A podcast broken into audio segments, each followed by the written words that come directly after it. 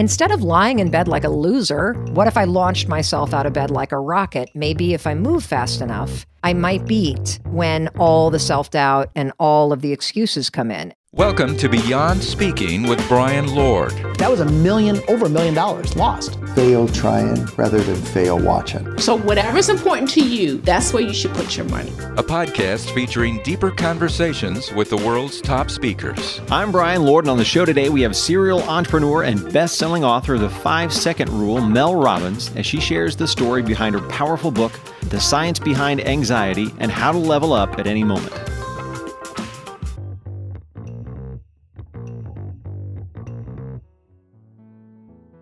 So, what is so interesting, and also a huge problem with Mel Robbins, is that she's too good at what she does. She just gotten done speaking here. She's amazing at making people feel like they're the most important person, that she builds them up to be successful and everything else. Well, I got caught up in caught up into this for me as the interviewer, my job is just to set up that person who I'm interviewing to be successful. It's not about me. I may mention something like, hey, I'm a coach, and then ask that question, but that's just so that the people listening can say, oh, I'm a coach too, so this is important to me. But instead, I start off with a stupid story about myself. So I apologize for this. Mel is great. I'm terrible. Despite all that, I hope you enjoy this interview. So I used to have like a half second, five second rule. So when I was waking up, I could not get myself to wake up when I was in whatever seventh, eighth grade, something like that. And we had a bed that was my bed was like bolted to the ceiling, six feet off the ceiling or six feet off the ground. Okay. And because I'd wake up, I'd be so sluggish I couldn't get going. So I said, okay, I'm going to put my alarm clock, and it was one of those big old alarm clocks that had the actual bells that go ding, ding, ding, ding. Yeah. And I have a house full of people, and so my goal was was to turn it off within a second. So it was on the floor, and I would literally, there, I didn't have a ladder for my bed. I would literally roll out of bed and like fly down at it and wake up as I'm going down and hit it. And I could usually get it done within just ding, ding, ding, and get it down. And so I would just train myself to wake up like the fastest way possible. Did you ever claw back up to bed though? No. No? No, never you, did. You know when you when you said Brian Lord, I had this this vision cuz your name is like superhero name. You know what I mean? I, maybe evil villain. I don't know, but but that vision you are of wearing you, all black right the now. The vision so those... of you jumping off and leaping, I immediately had a cape in my mind as you're like Brian Lord. Okay. Well, you know they have every time now. I should have done that. I didn't know it existed mm. back then. But you know they have the hero stance. Like every single hero movie, they've got like one hand down and down on a knee, and the other one sticking out, and that's that's the hero stance for everything. If you would you, you sleep like that so you could no, launch yourself out of bed? Yeah, I should have if I would have known at the time. But whenever I hear the five second rule, I'm like, I had to do it like a half second rule because that You're was always having to beat me. Fly I out see. of bed, even long before I knew Mel Robbins, 13 year old Brian Lord, That's Super, awesome. with superhero name apparently. Thanks, mom, for uh, naming me that. So anyway, so the five second rule. I know it's hard to do. You do this in a 60 minute speech. Do you have like a nutshell version of the famous Mel Robbins? Five second rule. Yeah, if you drop food on the floor, you've got five seconds to pick it up. just kidding. Mel thought of that. just back in the day. Um, it was more like the 200 second rule in my house, actually, with food coming from a long agriculture family. You don't waste anything. I don't care what's on the floor. No, the, the five second rule, funny that your story is about the same thing, was something I invented 10 years ago to beat my habit of hitting the snooze button and actually force myself to wake up on time. And it was just uh, this epiphany that I had one day that, boy, instead of lying in bed like a loser, and thinking negative thoughts, what if I launched myself out of bed like a rocket? Maybe if I move fast enough, I might be able to beat that window when all the self doubt and all of the excuses come in. And so, literally, as dumb as it sounds, one morning 10 years ago, I went five, four, three, two, one when the alarm rang, and suddenly I was standing up. And then using it to get out of bed every morning, I noticed this window, this, this gap in time between the things you know you need to do and the excuses that stop you. And that window's about five seconds. And so the five second rule is a tool that you can use as as simple as it sounds. It's a tool that you can use to beat any single excuse that stops you because you'll be in a situation all day long where stuff is happening to you. You're at work and you're sitting in a meeting and you have an idea and you know that you should speak up, but then you'll start thinking about speaking up. And within five seconds, you will have talked yourself out of it. Oh, the meeting's been going on too long. This idea now sounds dumb. What if they roll their eyes? They never listen to me anyway. What if it sounds stupid? Boom, you're not talking. And so there's this window of time for all of us between the instincts that change our lives, that make us show up that prompt us to act with courage and confidence and you talking yourself out of it. And so you can use the countdown technique five, four, three, two, one to actually close the gap and push yourself to change, to show up, to act with confidence, to take a risk, to be more visible, to do the stuff that's irritating that normally you wouldn't. It's super, super, super cool. Where were you in your life when you came up with this?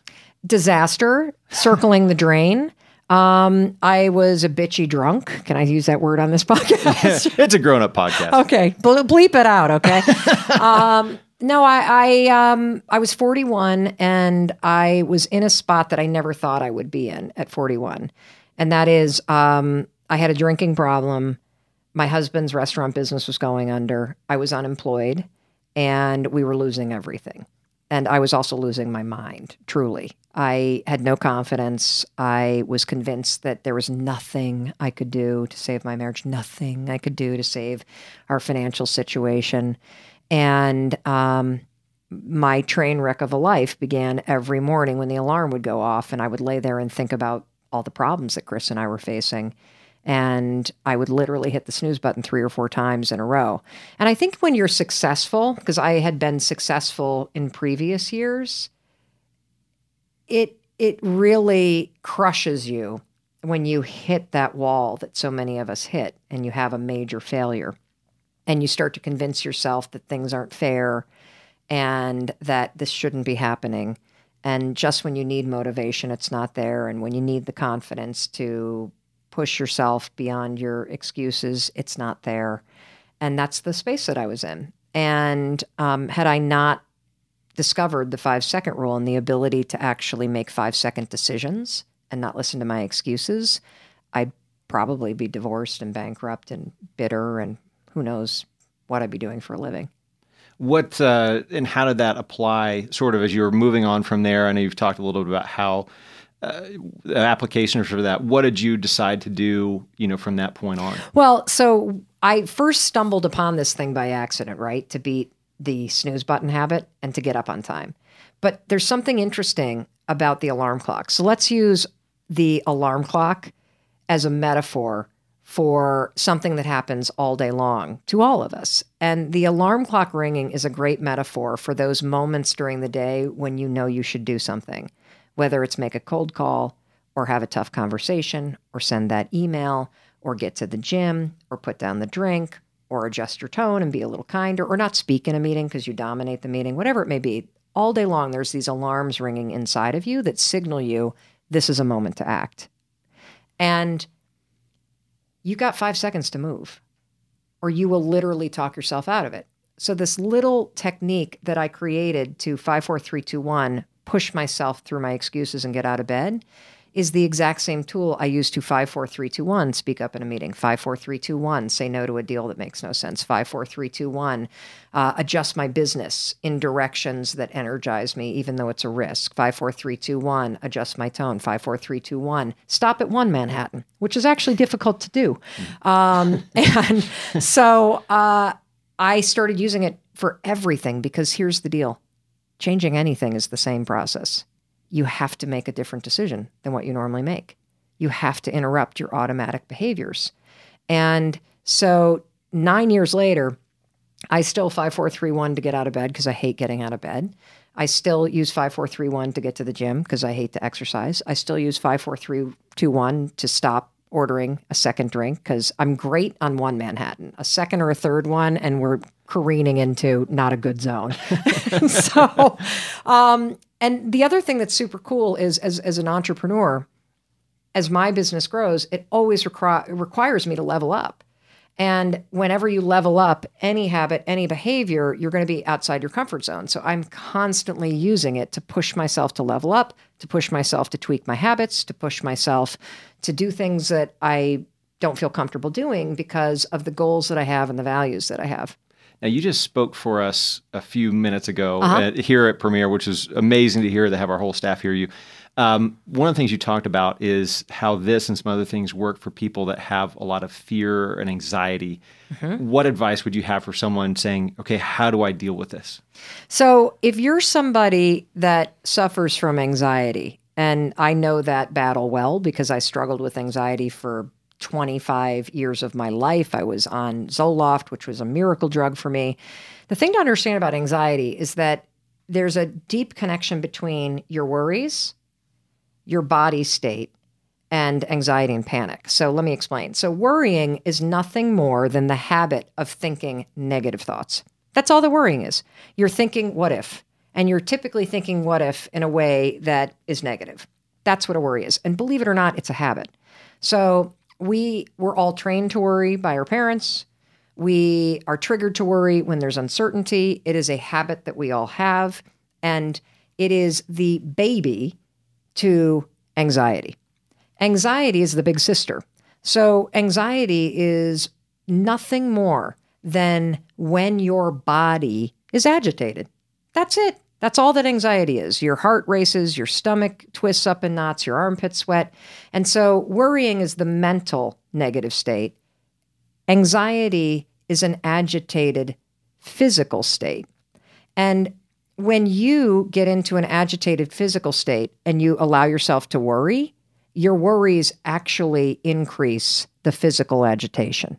And so it starts with worrying. And then as you worry, your body starts to get a little nervous because your worrying is making your body kind of tune in and get alert. And so it's coming agitated to pay attention because your thoughts have made it trigger to think that something might be wrong. So now we're going to go into a state where we got to pay attention. And then as your body starts to get agitated, guess what happens to your mind? Your mind goes, uh oh, uh oh, my body's agitated. And I caused it. Uh oh. And as your thoughts start to spiral, what will happen is the agitation rises. And when the agitation in your body rises to such a state that your brain gets worried, your brain will then have a panic attack.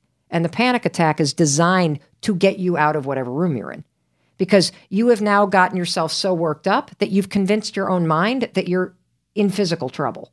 So if you ever see somebody having a panic attack, they're either saying, I got to get out of here. Oh my God. And they're darting around like some weirdo, you know, deer in the headlights, or they're saying, I think I'm having a heart attack. That is your brain alarmed that you've worked yourself up into such a state.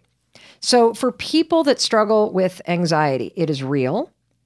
You should see a, a, therapist and a licensed professional. And here's the other thing it's not a disease, it's a habit dysfunction that you can treat and you can get better.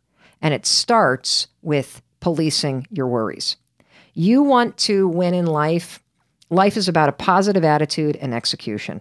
And a positive attitude only comes when you are unwilling to let your thoughts drift to something that doesn't serve you. And so you can use 54321 to start the process of retraining your mind. Nope, we don't think about that because it's not serving me. Not going to do it. And so if you can break the habit of worrying and get control of your thoughts, you will completely transform how much you're afraid, you will cut off anxiety at its knees. It all starts with the habit of worrying. A lot of people, you know, listening to this too are parents or coaches. So I've got four kids. I coach kids softball. Oh, awesome! And and you talk, uh, you know, also about how we as parents or coaches or leaders for younger people can apply this. Uh, yes. What what advice would you have for people in that position? So if you're noticing as a parent or a coach or a teacher or just you've got, you know, kids that you mentor, an uptick in the level of anxiety and nervousness that kids have, you're right.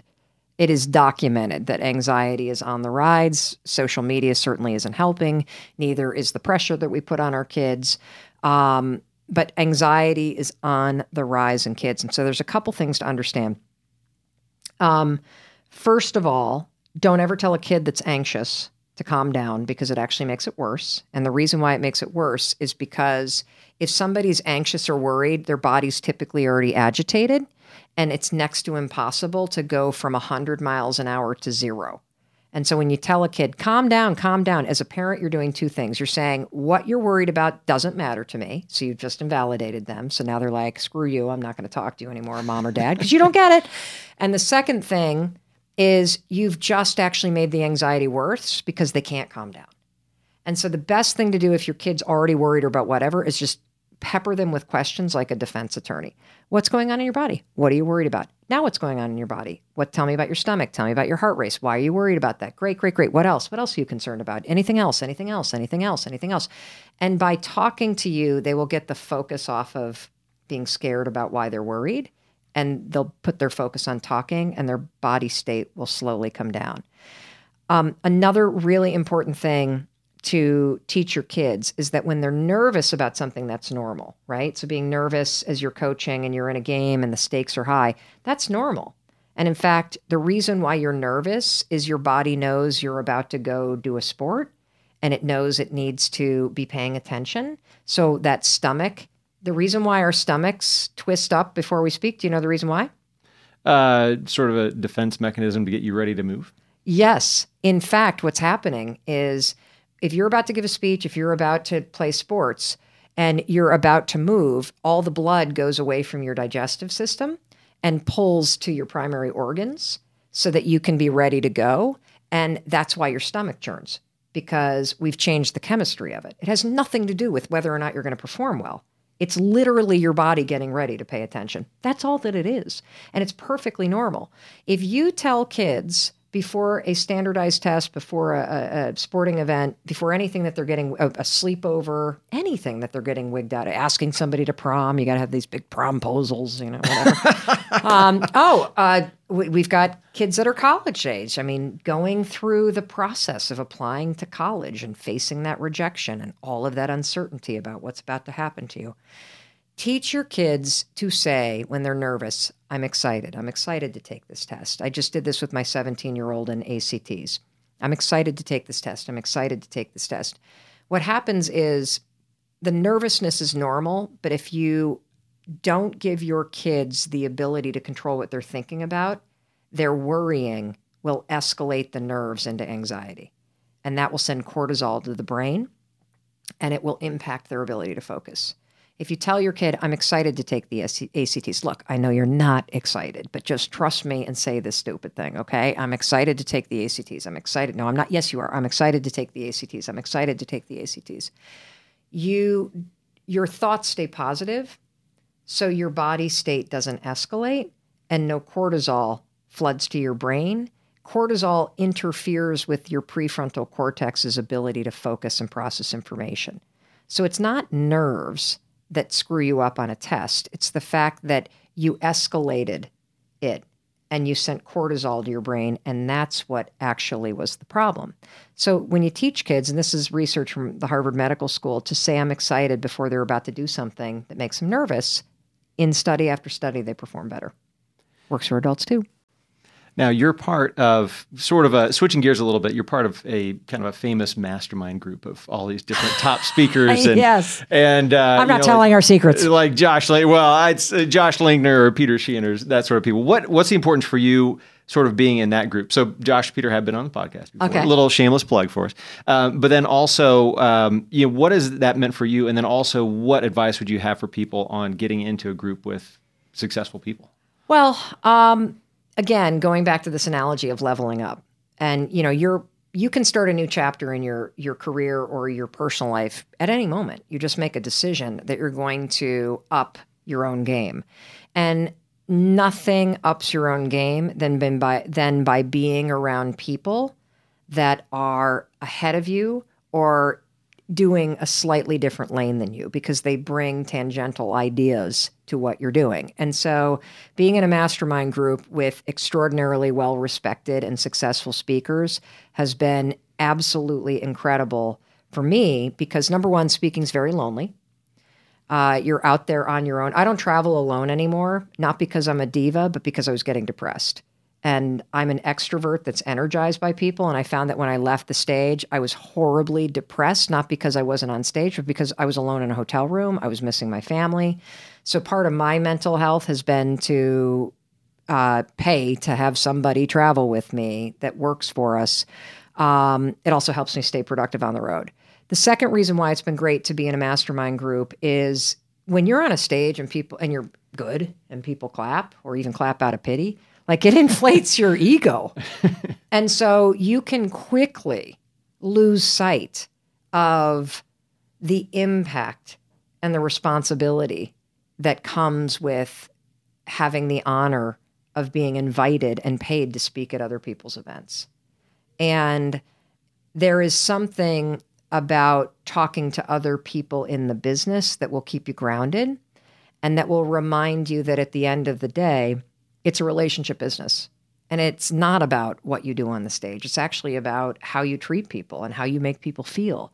And it's the littlest things, right, that make that difference. Texting somebody when you land so that the event planner knows that you've made it and you're one less thing they can worry about. Stage selfies so that, you know, the people feel acknowledged and like a rock star when they uh, they introduce you. Texting the agents that book you as soon as the event is over and letting them know that you didn't screw things up and that actually there might be some spin business there. Like just the basic be a decent human, being great with the AV team. You know, don't be a diva about this stuff. So having a mastermind group, you constantly are reminded of your blind spots. You learn best practices you get creative ideas, and it keeps your ego in check, all of which is super critical, I think, if you're going to be successful. One of the things also that's coming up that's very exciting for you, I'd, I'd love for you to tell the story of of how you were so upset that your book didn't go number one. and okay. and and also what that led to that releases uh you know for yeah. releasing this podcast right yeah. when you're what what's releasing right now simultaneously with this you know the, the one the one thing that constantly is in my face and we all know this to be true because we're on Instagram. And that is you have to trust your gut, right? And it's the hardest thing in the world to do. Mm.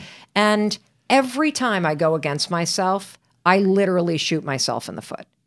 And every time through mistake, foible, whatever, no no other choice, I actually stick with the plan that was in my heart I am magically rewarded. And so, what happened with the book, we wrote the five second rule book um, because the honestly, the in, I hate writing. I'm dyslexic. It's like the hardest thing on the planet for me to do. So, I did not want to write a book. I'm like, can't we just do a blog post and call it a day? I mean, the speaking thing's amazing.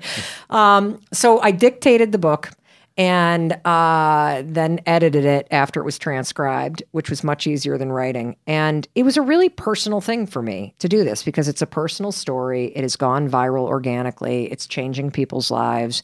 I really wanted people that got the book to um, be able to be inspired and to use the rule and understand the science. So I poured my heart and soul into it. And I also was desperate. I'm just going to say it. I was desperate to be on the New York Times. Why? Well, because I come from Dartmouth College and Boston College Law School and CNN and the land of credentials. And oh, I can one up you with this degree and that degree. And I live in the Northeast and, you know, everybody's more educated than the other. And so for some reason, I got my knickers in a pinch like, I have to be a New York Times bestseller. And we also know that you can buy your way there, and people do it all the time. And I was hell bent that I am not buying my way there. I'm going to do this the, the real way, which means schlep books all over the place, try to pre sell them to everybody, discount every speech you possibly can to get people to buy a thousand books. You play the game to get as many pre orders done. And so I find out a month before the book is coming. I said to my I said to my this this literary agent that I had been working with, even though I self published, that was kind of stupid. But I I um I said to her, "There's only two people I don't want to publish a book on the same day. Tony Robbins and Brene Brown. Like I just can't, okay? Not even going to try to compete with that that rocket ship.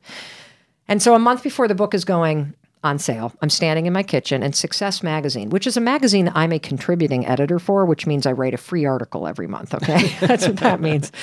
But uh, I'm on the, the the the masthead for crying out loud.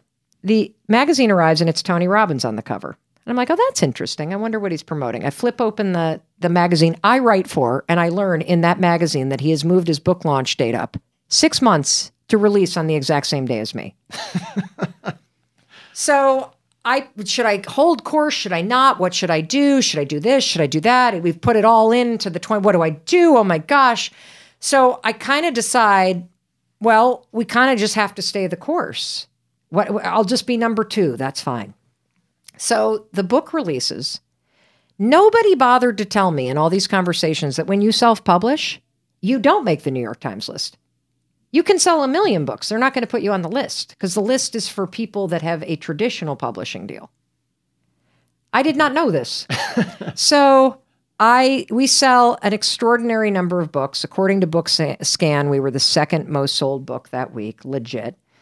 And we had no distribution in bookstores because it was self-published. So we sold out of Amazon and Barnes and Noble and the indie sites day one, which meant we had no more books left, which meant the only thing that people could find was the audiobook. So a week goes by and the New York Times list comes out and we were in the Phoenix airport and I'm walking with my business partner Mandy and all of a sudden I see her take her phone and haul it across baggage claim.